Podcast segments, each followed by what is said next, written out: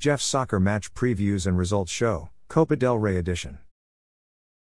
There was one Copa del Rey game played today, Thursday, February twenty-ninth, twenty twenty-four. Athletic Club won at home three to zero versus visiting Atletico Madrid, in a semi-finals match. Athletic Club's midfielder Iñaki Williams scored in the thirteenth minute, assisted by midfielder Nico Williams, to make the score one to zero. Athletic Club's midfielder Nico Williams scored in the forty-second minute, assisted by midfielder Iñaki Williams, to make the score two to zero.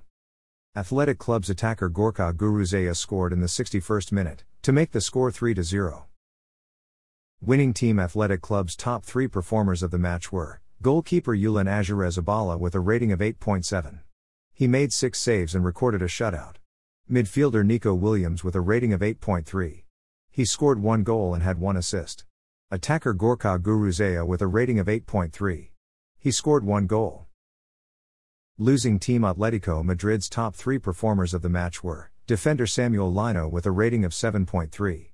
Substitute midfielder Rodrigo Riquelme with a rating of seven point two. Attacker Angel Correa with a rating of seven point zero.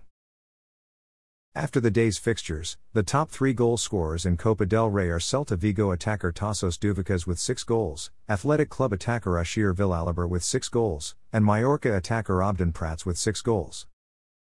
After the day's fixtures, the top three assist leaders in Copa del Rey are Girona attacker Portu with two assists, Athletic Club attacker Nico Williams with two assists, and Barcelona defender Jules Koundé with two assists.